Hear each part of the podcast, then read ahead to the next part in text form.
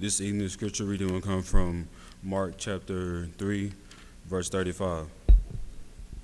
And it reads, For who, who, whoever shall do the will of God, the same is my brother and my sister and mother.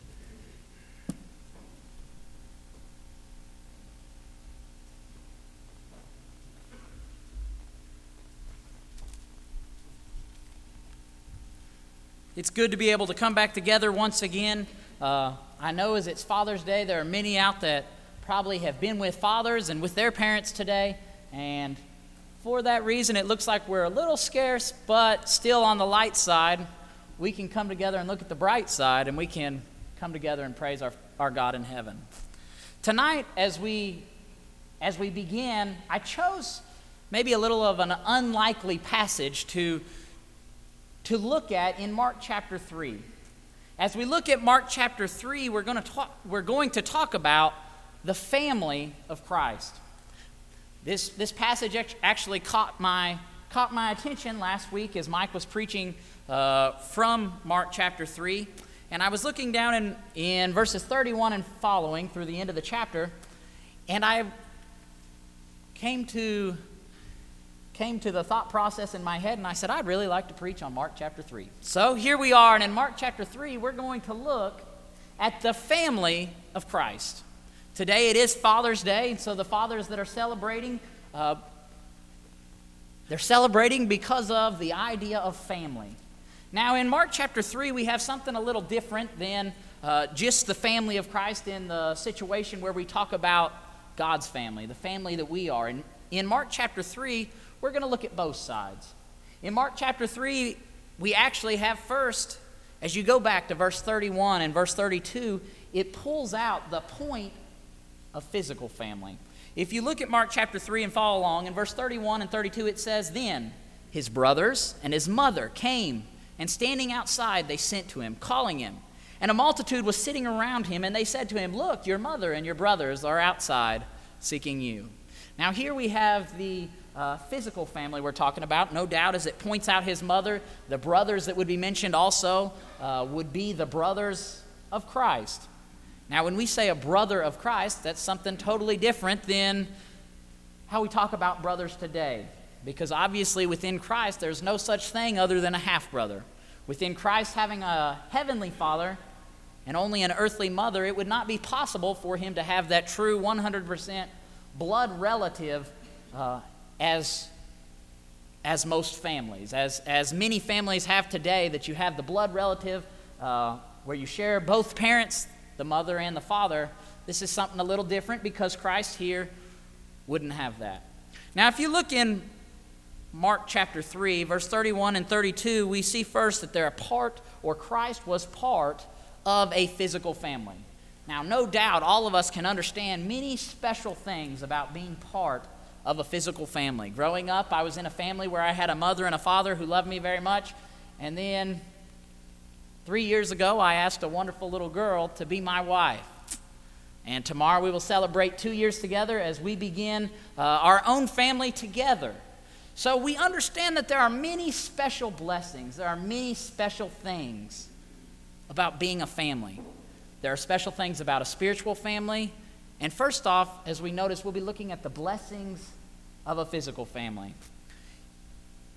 First off, within that idea of a family, God instituted the idea long, long, long ago. You can go back to Genesis chapter 1, and we'll notice here God's design from the beginning.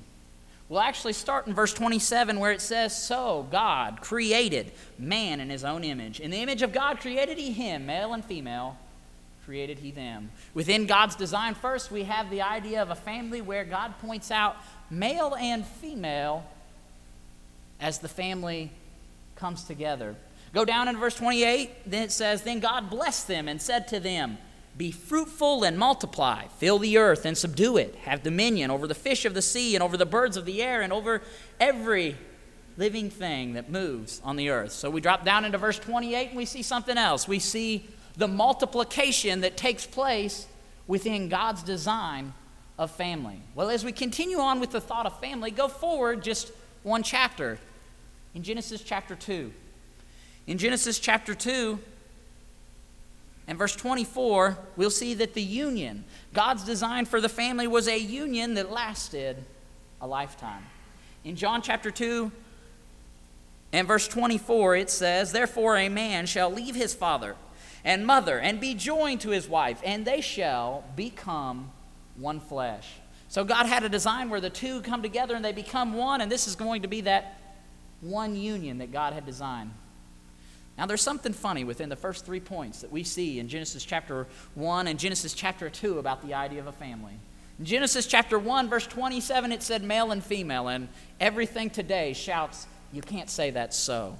You go down to Genesis chapter uh, 1 and verse 28, and we see that it's a union, is where the multiplication comes, comes, about, comes about, where, where you see a husband and wife come together and reproduce. And yet, now today, uh, the idea of the idea of saying that it's only within a marriage is considered absurd.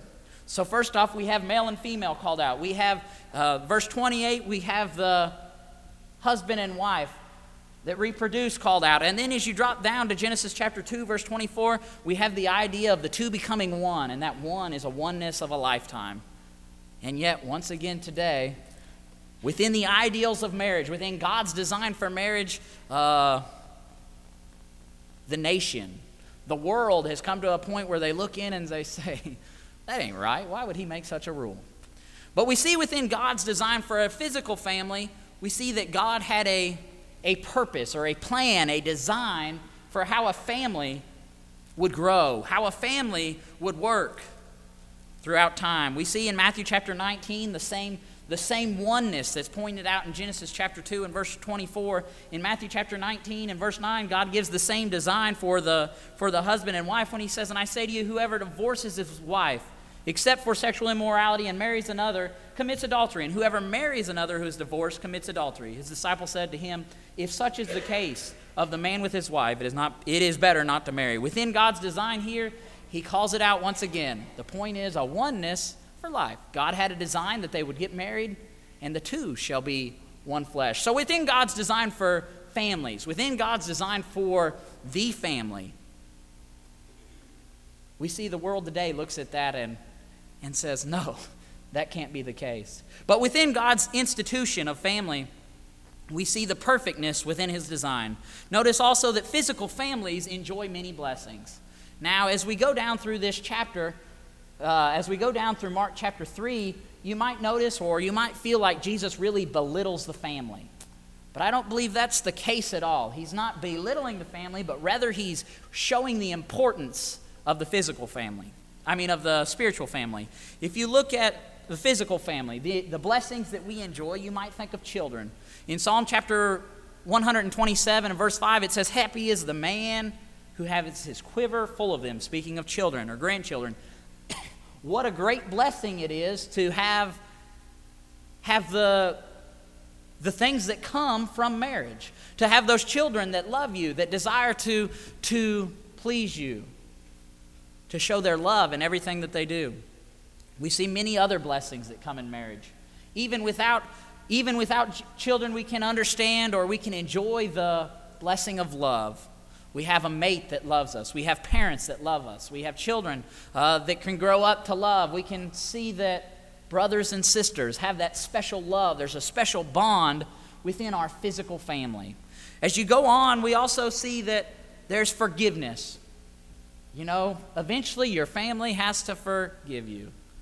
Oftentimes, you might get mad at a friend and never talk to him again, but within a family, most commonly you see a forgiveness, a special bond within forgiveness. You see a special bond in friendship. I know I always call out my wife because, well, she's my wife, but my wife understands or she enjoys a special friendship with her mother. They call and they talk and they, they keep up their acquaintance. And she always says, Did mom tell you? And I said, Yeah, she told me like three days ago. But there's a special friendship even within a physical family. And also, there's great encouragement. Within a physical family, there is great encouragement. Uh, my wife, I would say, does a much better job than me, but there's often times where she always comes and she gives me encouragement. So, within a physical family, there are a lot of special things, and those that I talked about are just a few. They're just a few of the special things within a physical family, but because of time, we're not going to take as long as we took this morning, so we're going to continue on as we look at the thought or the blessings of physical family. Now, within a physical family, we notice that God's design for a physical family uh, in Genesis where the, the mate would come together and they would be with their wife and it would last a lifetime. The two become one. But also within God's design in the New Testament, talking about fathers and mothers and children all have their place. If you would, you can turn to Ephesians chapter 1. I mean, Ephesians chapter 6. If you look at Ephesians chapter 6, this is probably one of the first, the first verses I memorized growing up. And you might know why my parents had, had me memorize this verse among others. In Ephesians chapter 6 and verse 1, it says, Children, obey your parents in the Lord, for this is right. So there was a design, there was a purpose, and God said, Children, you got a job to do. Go on down in verse 2, it says, Honor your father and mother, which is the first commandment with promise. Continue on in verse 3, it says, That it may be well with you and you may live long on the earth. And it says in verse 4, You fathers, do not provoke your children to wrath, but bring them up in the training and the admonition of the Lord. So we see God's design within a physical family, there's a job that's given to each one. I believe that job that is given to the fathers is also, is also implied within that of a mother would do the same thing. But yet we see, we see other commands for the mother as well, just as we see other commands for the father. But Christ, Christ too was part of a physical family. Christ too enjoyed many of the blessings of a physical family just as we do. If you go, go a little bit forward in Mark, if you go forward to Mark chapter 6, we'll see here they call out the family of Christ. As they say in Mark chapter 6 and verse 3, they say, Is this not the carpenter, the son of Mary, the brother of James, Joseph, Judas, and Simon? And are not his sisters here with us? So they were offended at him. So notice in notice in this passage in Mark chapter 6 that they knew some of the physical family of Christ. Now there aren't many times where you'll see in scripture the physical family referred to as far as Christ's physical family. And I believe the same reason we don't see their physical family referred to in, in the Word of God, in God's, God's divine message to us, is the same reason why when Jesus calls out the family in Mark chapter 3, when he says, But who is my mother and my brothers? I don't believe he's trying to belittle the family. There are many great things in family but rather he exhorts the family in talking about how important the spiritual family is. You can also look in Matthew chapter 13 and verse 55. It's a it's a a lateral verse with that of Mark chapter 6 and verse 3, how they talk about Christ and his family. But as we go on, we'll notice what is so much more important the opportunity that Christ takes to teach about the spiritual family. If you would flip back to Mark chapter 3 and notice, just following what he said in verse 32, where he says, And a multitude was sitting around him, and they said to him, Look, your mother and your brothers are outside seeking you. So just after he had said, Hey, your mother, your brothers, and he's talking about physical family. Notice what Jesus said in verse 33 But he answered them, saying, Who is my mother or my brothers? He says, What are you talking about? Now, part of the problem is Jesus here is striving to teach. Jesus is, is using his spiritual nature right now. He's using his spirituality. He's teaching that of spirituality these people, and they say, hey, your family's coming. Now, I know there are often times today you can relate with Jesus in knowing that you got family calling and saying, hey, I want to talk to you. Hold on just a second. Can you give me just a minute to speak with you? There are many times where you'll get the, the phone call and it's like, you better drop everything and answer because that's your wife. You see here that Jesus had family calling, and we can relate to the idea of having family calling. And Jesus says, But who is my mother and my brothers? Now, as you go on into verse 34, it says, And he looked around in a circle at those who sat at him and said, Here are my mother and my brothers. Verse 35 For whoever does the will of God is my brother and my sister and my mother. Jesus points out the importance of the, phys- uh, of the Christian family, being part of a Christian family. There's a great blessing in being part of a physical family, but I would say the, the blessings are even enjoyed more so in that of a spiritual family. Within a spiritual family, it was not that long ago that the youth group and I and uh, my wife and Karen Ray were able to go halfway across the world. You might say to a different world when we went to Iowa. Uh, we went all the way, it seemed, across the world, across the nation. We go to a different area in the country and we understand different things. Now, physically, we didn't have any blood relation. Okay, they didn't have any blood relation. As I, it was my parents that, that the congregation where we were, my parents attend, and my, my father actually preaches there. But they didn't have this blood relation with these people that we went to see. However, I did. But more importantly, or more important than the blood relation is, when we got there, we had something in common. When we got there, as soon as we pull up, there was something special that we can hold on to in knowing that we're here with these people. We're here with these Christians that have the same goal, that have the same purpose, that have the same drive in life. So within our spiritual family, we can go halfway across the world, as though it seems, 10 hours away, 12 hours if you take the bus. You can go halfway across the nation, and yet we can still have a special bond with people that we've never met.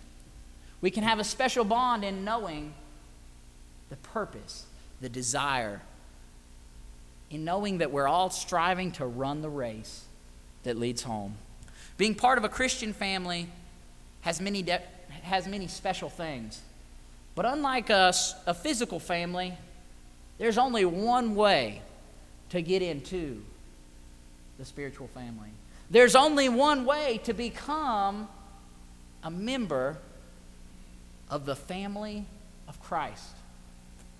Sure, there were physical, physical, earthly members that were a part of it as far as this physical family, but in order to enter the family of Christ, being his spiritual family, there's only one way in, and that's adoption.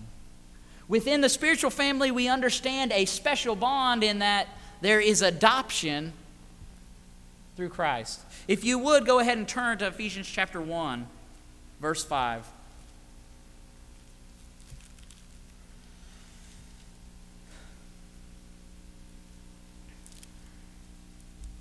In Ephesians chapter 1 and verse 5, it says, having predestined us to adoption as sons by Jesus Christ to himself according to the good, pleasure of his will. Talking about the predestined plan of the, of the church. God's design for the church, how man could be adopted into the body of Christ.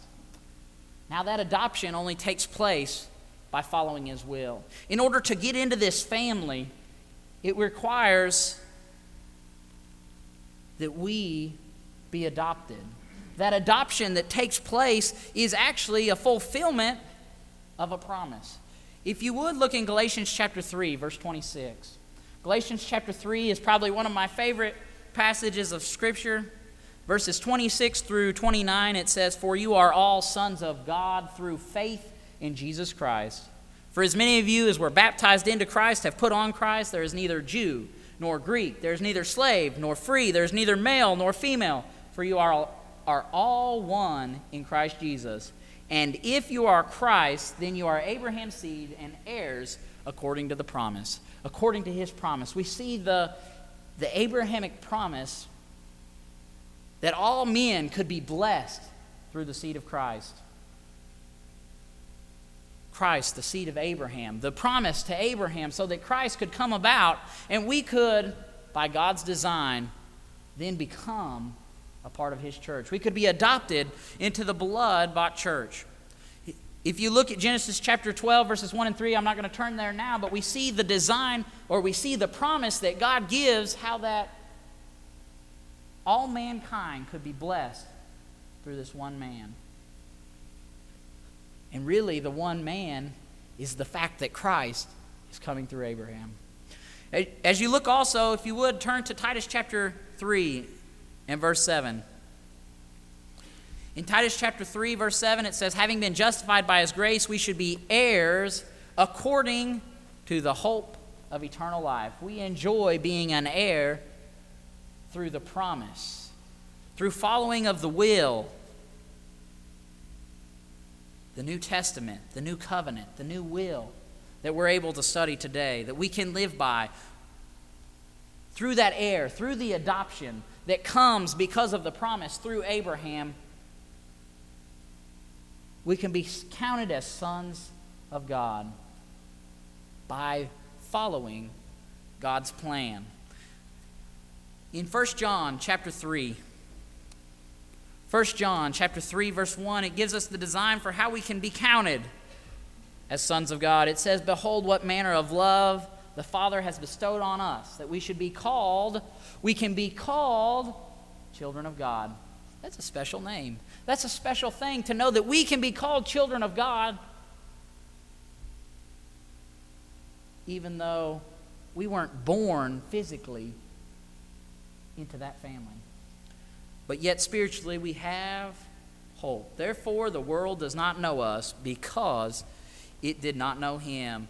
Behold, what manner of love the Father has bestowed upon us, that we can be called. We should be called the children of God. So we have hope in the name that we can wear. In Christ, there are none left out. In Christ, the plan is that all could be part. You know, as we read in Galatians chapter 3 and verse 28, there was no Jew, there was no Greek.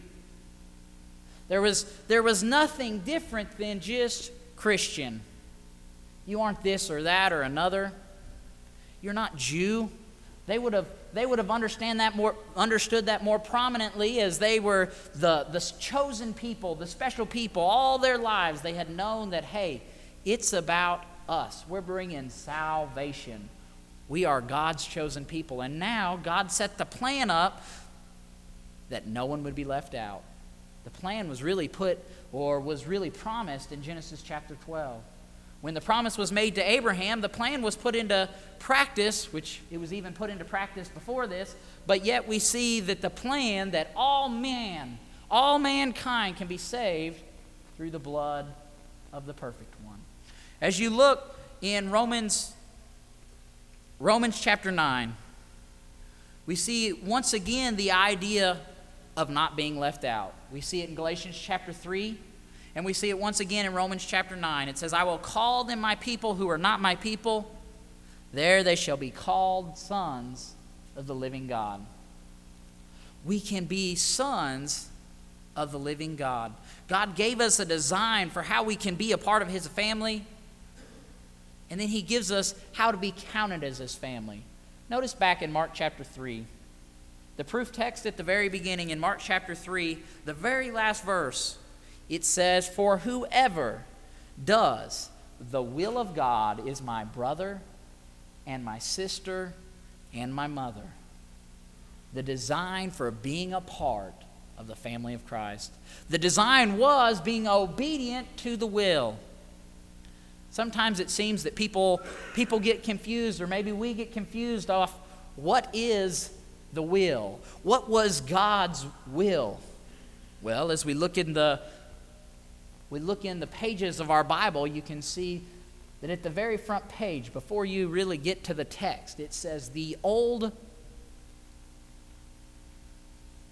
Testament. The Old Will and Testament. We go to the go to the New Testament. If we have the if we have the New Testament only, we can open and we look at the front page and it says the New Testament, the new will. So God gave a will that's very simple to follow, and His will is obedience to this. It's really no different than us having a will today. If you made out a will and you were to pass away, and it came a time that then the family would, uh, would look at the will, they would open the will, and then they hire lawyers because they have to make sure that they get their share. And then we have lawyers that fight with other lawyers to say, we got to follow that will perfectly. But yet, when it comes to this will, it doesn't seem like there's always so much care. The will that we hold in our hand, God's design, God's gift to us. As an heir, we can then follow the will. Now, today, we can enjoy being a part of the Christian family. In Galatians chapter 3 verse 26, it gives it gives that design for how to be a part of that Christian family, but today we enjoy many blessings in Christ, just like we enjoyed many blessings in our physical family.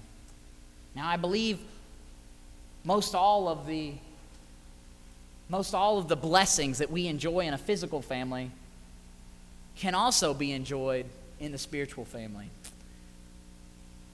Sure, you might not have children, but yet when you when you teach one, they become your children. When you help another another person to understand more clearly, they become your children. We can see Paul actually refers to one as his son in the faith, as his child. We see the blessings within the spiritual family are oftentimes identical to the blessings that we enjoy in a, in a physical family. But also, we enjoy redemption. If you look at Colossians chapter 1, well, specifically in verse 14, it says, In whom we have redemption through his blood, forgiveness of sins. We have redemption. That's something you don't enjoy. That's some, a blessing that you don't receive within a physical family. We have something that's very special. We notice in Romans chapter 6, he talks about the individual then would rise to walk in newness of life. Not only is the person purified or cleansed, but they rise to live, to live a different way. So we see newness of life is something that's enjoyed as a blessing in the spiritual family. In Romans chapter 6, verse 3, it says, Or do you not know that as many of you as we're baptized into Christ Jesus, we're baptized into his death? Verse 4 says, Therefore we are buried with him in baptism, uh, through baptism into death, that just as Christ was raised from the dead by the glory of the Father, even so we also should rise to walk in newness of life. God's design within the blessings of a spiritual family. We also enjoy sanctification, being set apart, being made something special. That's really what the Jews were all about. You know, the Jews were all about knowing that they were something special. They were God's chosen people. And you know, God has the same design and within his chosen people. It's just today, the chosen people aren't just bloodline. The chosen people today are just obedient. The chosen people today are those that follow God's word. We, under, we enjoy sanctification. If you would look at 1 Corinthians chapter 1. In 1 Corinthians chapter 1, we'll be, we'll be looking at verse 2. It says, To the church of God which is at Corinth, to those who are sanctified in Christ Jesus, called to be saints, with all who in every place call on the name of the Lord call on the name of Jesus Christ our Lord, both theirs and ours. Once again, they enjoy sanctification. So there's some very special blessings we enjoy. We enjoy hope in 1 Peter chapter 1. In 1 Peter chapter 1, beginning in verse 3, it says, Blessed be the God and Father of our Lord Jesus Christ, according to his abundant mercy, has begotten us again unto a living hope. We've got something special because we've got hope for the future. We've got a hope that outweighs anything else that this world has to throw at us. It outweighs any blessing that this world can physically give us because we've got hope of heaven. As you go on in verse 4, it said, To an inheritance incorruptible and undefiled, which fadeth not away, reserved in heaven for you. There's something special. There is a hope that earth cannot compare to. We have salvation. 2 Timothy chapter 2 verse 10 it says, "Therefore I endure all things for the elect's sake, for that they also may obtain the salvation which is in Christ Jesus." Once again we see the hope. We see what we have to look forward to in the promise of salvation as we live according to God's family. Now as we close, I want to look at one more point. Being outside the Christian family. We look at the physical family and all the blessings of it. We look at the spiritual family and blessings of it. But notice what it is outside the family of Christ. One outside the outside of Christ is really missing everything. And I mean there is nothing the world has to offer outside of Christ. You know, in Ecclesiastes chapter 12 and verse 13, that's really the point. You know, I've tried everything. I gave it my all to figure out what was so special about life. I gave it my all to figure out what I could enjoy and how I could be so blessed and enjoy so many things upon earth. And he said, Let us hear the conclusion of the whole matter. Notice, fear God and keep his commandments. For this is the whole of man. It's all we've got. It's all we have outside of the Christian family, outside of being a part of the family of Christ. Man, there's nothing. There's nothing to look forward to. There's no hope for anything. Maybe that's why we see we see sadness in some homes. Maybe as we look at the, the celebrities that seem to have everything in our eyes, but yet oftentimes they, they have a life that's ended with suicide. It's because they didn't have the understanding that's pointed out in Ecclesiastes chapter 12. Fear God and keep his commandments. That's the purpose. That's God designed. They lost out on everything. You know, those that are outside of the family of Christ are only counted as dead. They don't have anything. Ephesians chapter 2. Ephesians chapter 2. We'll be looking at verses 2 through 5. In Ephesians chapter 2, it says, In which you once walked according to the course of this world, according to the prince of the power of the air, the spirit who now works in the sons of disobedience, among whom also we all once conducted ourselves in the lust of our flesh, fulfilling the desires of the flesh and of the mind, and were by nature children of wrath, just as the others. But God, who is rich in mercy, because of his great love with which he loved us, even when we were dead in our trespasses, notice what happens made us alive together made us alive together with our with Christ by grace you have been saved. So we see that the ones that were outside, these individuals, we were once dead. Outside of Christ, without Christ, one is considered nothing more than dead. In Ephesians chapter 2 verse 12 it refers to that without hope and without God. They don't have anything. Ephesians chapter 2, verse 12 says that at a time you were without Christ, being aliens from the commonwealth of Israel and strangers from the covenants of promise, having no hope and without God in the world. They really don't have anything at all. But tonight, if that's you, we want to make a change. And let me tell you about that change. In Galatians chapter 3, the verse that we looked at earlier, there's a design, there's a plan, there's God's will. Galatians chapter 3, verse 26, it said, You are all sons of God through faith in Christ Jesus. I want to tell you tonight to put your faith in Christ Jesus. Notice in verse 27, it says, For as many of you as were baptized into Christ have put on Christ. And I want to tell you tonight, you need to put on Christ. Because you want to talk about hope, it's in Christ. You want to talk about salvation? It's in Christ. You want to talk about the family of God, redemption, newness of life, sanctification, all those great things? It's in Christ.